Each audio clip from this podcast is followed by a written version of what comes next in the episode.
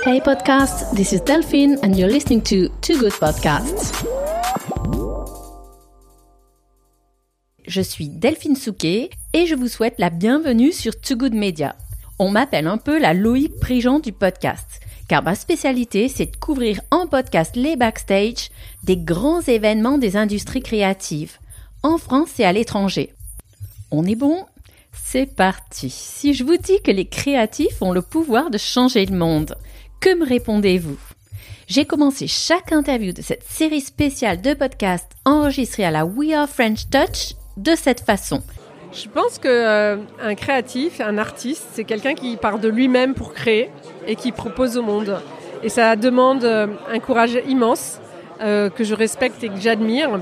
C'est quand on, écoute un artiste parler de son processus créatif, il part toujours de lui et après il propose. Et il n'est pas dans une forme de con-construction avec ses commanditaires ou les gens pour qui euh, il produit. Et je trouve qu'il faut un courage énorme pour faire ça.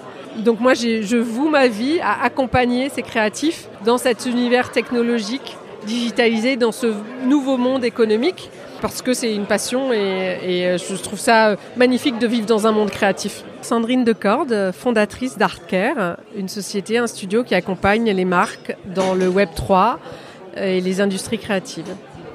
Sandrine, je suis ravie de te retrouver chez, chez We Are aujourd'hui pour cette journée French Touch. Donc, euh, on parle beaucoup de, NFT euh, cette année. Donc, toi-même, tu t'es lancé dans ce business après une vingtaine d'années dans le digital. Qu'est-ce qui a suscité euh, cet engouement et ce, changement de carrière pour toi? Alors moi, c'est la découverte en fait de la blockchain que j'ai découvert en 2016-2017 euh, par le biais des crypto-monnaies. Après, je me suis intéressée au projet qui était sous-jacent. J'ai découvert euh, les interactions dans le métaverse et cette fabuleuse technologie qu'est le NFT, qui a eu d'immenses applications dans le domaine de l'art en 2021, notamment avec des œuvres d'art et des artistes digitaux qui ont pu vendre leurs œuvres d'art aux enchères avec le certificat de propriété et la transaction encapsulée dans le NFT. Et donc c'est une technologie qui permet de fluidifier le marché de l'art digital et de donner la possibilité d'acheter et de revendre des actifs digitaux qui peuvent être des biens virtuels, de la fashion virtuelle, euh, des œuvres d'art digitales et ça c'est assez extraordinaire. Et donc, euh, à, l'heure où beaucoup de personnes se demandent, euh, euh, essayer de comprendre ce que c'est, ce que ça va apporter, vous, vous l'avez déjà mis en œuvre dans l'art. Vous êtes précurseur alors on est précurseur, on accompagne des artistes pour produire leur collection de NFT qu'on distribue et qu'on diffuse et on accompagne aussi les marques, notamment énormément de marques de groupes de luxe qui ont un ADN dans l'art très fort sur le biais des collaborations dans des métaverses et sur le support NFT avec des artistes. C'est compliqué, c'est vrai que c'est euh, difficile en fait euh, de comprendre tout cet écosystème nouveau qui est en train de se monter. Euh, et donc vous, vous êtes développé comme... vous êtes une agence on est une agence, un studio, on co-crée avec les marques que l'on accompagne dans ces nouveaux environnements. Il faut dire d'ici 5 ans, le business qui sera fait dans les métaverses sera euh, estimé à 800 milliards de dollars. Quand on voit le marché de la fashion, par exemple, il est évalué annuellement à 1000 milliards et demi de dollars. Donc en fait, le business qui va se faire dans le métaverse, il est très rapide et très explosif. Et pour l'instant, on est tous en train de construire que va-t-on vendre, acheter et vendre Et forcément, il y aura une place importante pour les acteurs du luxe et du haut de gamme. Donc l'idée, c'est d'inventer et de créer l'expérience de ce que c'est que de vivre dans le luxe et dans l'art au sein des métaverses. Euh, est-ce que euh, ce monde euh, virtuel, pour toi, il s'oppose, à un monde réel ou est-ce que les deux communiquent Comment, toi qui as vu des projets concrets, comment, comment est-ce que tu, tu, perçois en fait la relation entre les deux? Alors la relation entre elles deux, elle, est assez, assez dingue et extraordinaire. C'est qu'aujourd'hui, on arrive, je pense, dans un monde de saturation des réseaux sociaux où en fait les réseaux sociaux, c'est de la masse, c'est du mass market et on n'arrive plus à avoir des conversations intelligentes et des échanges euh, vertueux sur les réseaux sociaux parce qu'il y a trop de monde. Et on sait que les communautés de NFT, quand on achète un NFT, on fait partie d'une communauté, on rentre dans une communauté où on a accès à différents niveaux d'échange, notamment sur euh, des environnements de Discord, des nouveaux réseaux sociaux. Et ça, c'est très excitant pour l'avenir. Et on co-construit avec les communautés porteuses de NFT, en fait, ces nouvelles communautés. Et c'est une nouvelle façon de faire monde réel, complètement euh, international, parce qu'on on a des communautés qui sont dans le monde entier, mais c'est bien un lien réel et un lien très humain. Et donc, justement, quel est le territoire international? Parce que c'est vrai que ça, ça n'a de sens euh, que si c'est international, avec, avec le digital, le web. Euh, est-ce que ça pose des questions, euh, j'imagine, légales? Aujourd'hui, le jeu est ouvert, en fait, ou c'est compliqué? Alors aujourd'hui, le jeu est ouvert parce qu'il n'est pas encore structuré réglementé, et ça c'est vrai dans tous les pays. Donc euh, on a vu par exemple que la société Sorar avait réussi à bien expliquer son concept pour pas être qualifié de société de jeu, ce qui est réglementé en France. Donc il y a une discussion avec les organismes de réglementation français. Et donc on a la chance euh, d'avoir en France un écosystème juridique et des ministères de tutelle qui accompagnent ce, nouveau monde euh, avec euh, bonne volonté et intelligence. Et ça, c'est assez génial parce qu'on ne pourra pas vivre dans un monde déréglementé, parce que la réglementation apporte une forme de sécurité et d'assurance.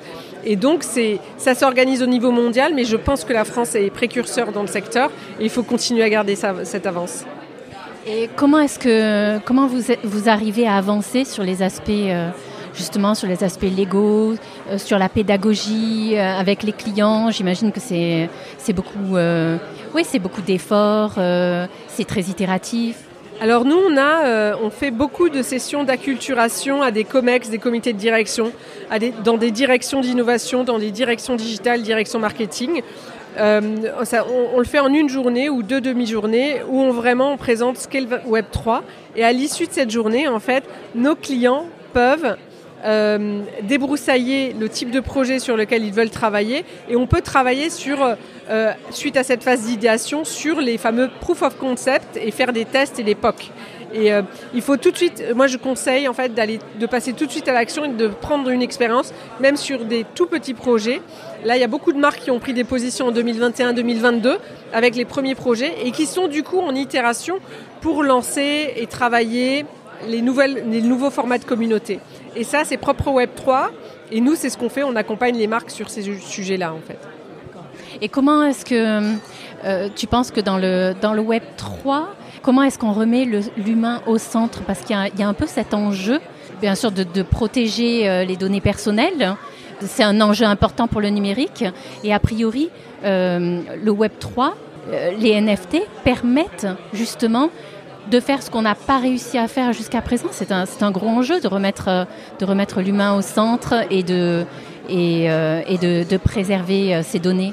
La promesse du Web 3, qui se base sur la technologie de blockchain, c'est de permettre à chacun de pouvoir avoir une propriété numérique. Et cette propriété numérique, légalement inscrite sur la blockchain, ça peut être la propriété de ses propres data. Aujourd'hui, dans l'univers Web 2, quand on produit du contenu, quand on produit de la donnée, dans les écosystèmes Web 2, que sont principalement les réseaux sociaux, on n'est pas propriétaire de cet actif alors que les plateformes créent de la valeur et font du chiffre d'affaires à partir de cet actif.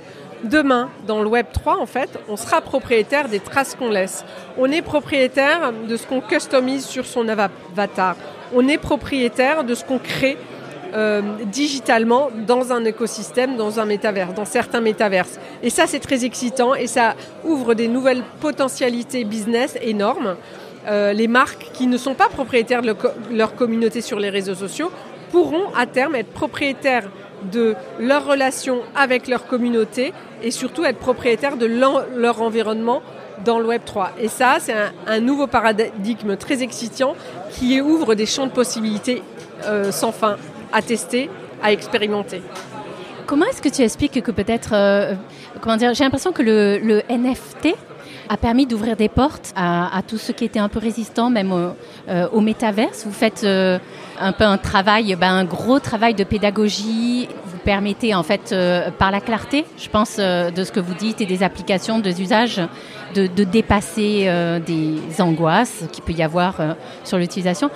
comment tu expliques Tu as l'impression que c'est vrai que les enjeux du métavers sont différents euh, du sujet des NFT, mais le NFT est en train d'ouvrir des portes, hein, même pour le métavers. Oui, tout à fait, parce que le NFT, c'est le contrat qu'on peut passer dans un univers digital. Et donc ça veut dire que de gré à gré, on peut faire une transaction, un échange, soit gracieux, soit payant. Euh, et ça, c'est des possibilités technologiques que nous apporte la technologie, cette révolution de la blockchain et du smart contract qui écrit la façon de d'échanger, de partager de la valeur. Et il y a des applications sans fin, on en est juste au début. Donc en 2021-2022, on, on s'est dit que le NFT, c'est juste une image qu'on peut acheter et dont on est propriétaire. Ça paraît simple, mais en fait, en général, ces images, elles nous donnent l'accès à une communauté de privilégiés qui portent certaines valeurs. Donc on peut parler des World of Women, des Board IBO Club, des grandes collections de NFT. Il n'y a pas que la propriété de l'image et de l'identité, de l'image unique. Il y a aussi faire partie d'une communauté avec des bénéfices, avec du partage, avec la co-construction. Et ça, c'est très fort. Et il y a des, les premières marques très innovantes qui sont en train de travailler sur comment concilier ça avec le CRM, la relation client, le positionnement et notamment la culture de l'horizontalité qui est intrinsèque aux communautés Web3. Et c'est une vraie passion. Donc quand on dit euh, le métavers, c'est pas très humain, en fait, tout part de l'individu et de l'humain et de comment il veut interagir avec les autres, tout en sachant que c'est pas réglementé par des algorithmes et c'est pas réglementé par des sociétés dont l'enjeu c'est de monétiser de la publicité. Donc de monétiser notre présence avec la publicité. Donc c'est un, un écosystème qui va probablement changer notre façon d'être dans un univers digital, mais en nous redonnant le pouvoir parce que ça nous donne la possibilité d'être propriétaire. C'est vrai que c'est hum, intuitivement, du moins, il y a beaucoup de, il y a beaucoup d'appréhension par rapport à ça, et, quand on comprend, en fait, dans le détail, euh, on se dit que c'est que ça va plutôt dans le bon sens. J'ai une question que j'avais à te poser par rapport à la French Touch, est parce qu'on parle beaucoup quand même de technologie, de digital, même au sein de la French Touch. Euh, Qu'est-ce qui fait la différence entre la French Touch et la French Tech? Est-ce que tu considères que tu fais partie des deux euh, ou pas? Quelle est la différence? Alors moi, je viens de la French Tech. Donc j'ai été entrepreneuse, euh, j'ai pris des directions digitales dans des grands groupes. Euh, j'ai toujours baigné dans l'écosystème euh, technologique français qui est devenu en 20 ans euh, un écosystème fabuleux avec des licornes. Et j'ai toujours eu au fond de mon cœur comme passion l'art, la créativité, le design, l'architecture. Et aujourd'hui, je trouve que c'est un moment extraordinaire et unique que je ne vivrai qu'une fois dans ma vie. C'est la croisée de, de, la créativité artistique et de la technologie parce que tout ça grâce à la blockchain parce que les créatifs, en termes digitaux, peuvent se rétribuer directement, alors que dans l'environnement Web 2, en fait, on a tué toute une génération de créatifs qui ont qui n'ont pas pu tirer de revenus de cette nouvelle révolution culturelle. Et là, le Web 3, la vraie promesse, c'est de redonner du pouvoir, de redonner leur place dans la chaîne créative, en fait, à tous les créatifs culturels. Et ça, ça, ça me passionne. Et je suis très heureuse que de pouvoir euh, contribuer à construire ça euh, dans ma vie professionnelle. Pour euh, côtoyer les créatifs, est-ce que tu, tu, sens que les créatifs, ils, ont, ils portent un regard particulier sur le monde et que, et que peut-être ils ont le pouvoir de le changer, ce monde-là? Je pense qu'un euh, créatif, un artiste, c'est quelqu'un qui part de lui-même pour créer et qui propose au monde. Et ça demande un courage immense euh, que je respecte et que j'admire. C'est euh, quand on, écoute un artiste parler de son processus créatif, il part toujours de lui et après il propose. Et il ne il n'est pas dans une forme de con-construction avec ses commanditaires ou les gens pour qui euh, il produit. Et je trouve qu'il faut un courage énorme pour faire ça. Et donc moi, je voue ma vie à accompagner ces créatifs dans cet univers technologique digitalisé, dans ce nouveau monde économique euh, parce que c'est une passion et, euh, je trouve ça magnifique de vivre dans un monde créatif. Une question aussi que je me pose, euh, donc quand on est dans ce, dans, dans, ce milieu, au sein des organisations, c'est quand même pas rose tous les jours, il y a des tensions entre les aspects, bah, la créativité et puis la logique business, le business model. Est-ce que comment est-ce, est-ce que toi ton cœur balance plutôt du côté business, du côté créa euh, et comment est-ce qu'on arrive à faire fonctionner les deux? Alors moi, ça fait 20 ans que je travaille dans les industries créatives, que ce soit la fashion, l'édition, euh, le média artistique, euh, l'art. Et euh, je peux dire une chose, c'est que la puissance de la créativité et de l'artistique, c'est le fait pour un artiste de pouvoir être vraiment en avance de phase, parce qu'il a cette forme d'instinct artistique qui crée, qui propose au monde et il peut se passer une magie extraordinaire. C'est malgré toutes les analyses de data, les analyses de marché, en fait, quand il propose au monde, c'est c'est l'engouement qui peut se passer. Et ça, c'est extraordinaire. Et par, et par exemple, en France, on a des industries du luxe. On appelle ça les industries du luxe. Mais en fait, dans toutes les têtes des gros acteurs du luxe euh, qui ont une présence mondiale, en fait, il y a des directeurs artistiques qui sont surpuissants parce qu'ils ont cette vision artistique. Et en fait, cette vision, ok, ils prennent des insights, ils prennent euh, le sens de ce qui se passe dans la rue, dans la société. Mais en fait, il y a leur créativité qui rejaillit et c'est leur vision. Alors, ça peut paraître très euh, aligné et très dur par moment, mais en fait, c'est ce courage et cette puissance de proposer au monde une vision peut-être très ferme et très figée qui fait vraiment la puissance de la créativité. Et de pas justement euh, rentrer dans, dans, des, états de trop grandes négociations avec le marché. Comme le disait Henry Ford, si on avait demandé ce que voulait, euh, ce que euh, à l'époque de l'invention de la voiture les gens, ils auraient dit des chevaux qui vont plus vite. Il n'a pas fait des chevaux qui vont plus vite. Il est allé sortir de là lui-même et inventer, grâce à la technologie, ce qu'on utilise tous maintenant. Donc ça, c'était une certaine époque. On est dans une transformation et les artistes s'emparent des technologies, des nouvelles technologies très très vite et, construisent, créent, sans se demander s'il y a un marché ou pas. Ils y vont, ça crée, et c'est ce qui crée le marché. Et aussi, voilà, il y, a des, y a des structures, il y a des agences euh, qui les aident voilà, à rencontrer le marché. Exactement, et nous, c'est ce qu'on fait en fait. Voilà. Merci Sandrine, c'était un plaisir de te croiser chez We aujourd'hui. Merci Delphine, c'était un plaisir d'avoir répondu à tes questions.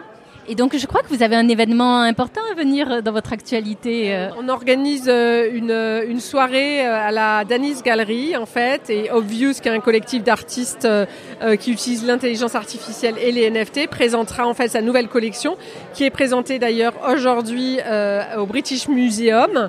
et donc, c'est un événement assez, assez exceptionnel. Donc, contactez-moi si vous voulez venir participer à cet événement. Avec plaisir. Merci pour l'invitation. À bientôt. Hey podcast, this is Delphine and you're listening to Two Good Podcasts. Merci d'avoir écouté cet épisode enregistré à la We Are French Touch. Retrouvez l'ensemble des épisodes de cette journée sur le site web de togoodmedia.com. Vous retrouverez également les photos de l'événement ainsi que la transcription des épisodes du podcast en trois langues français, anglais, italien. À très bientôt sur Too Media.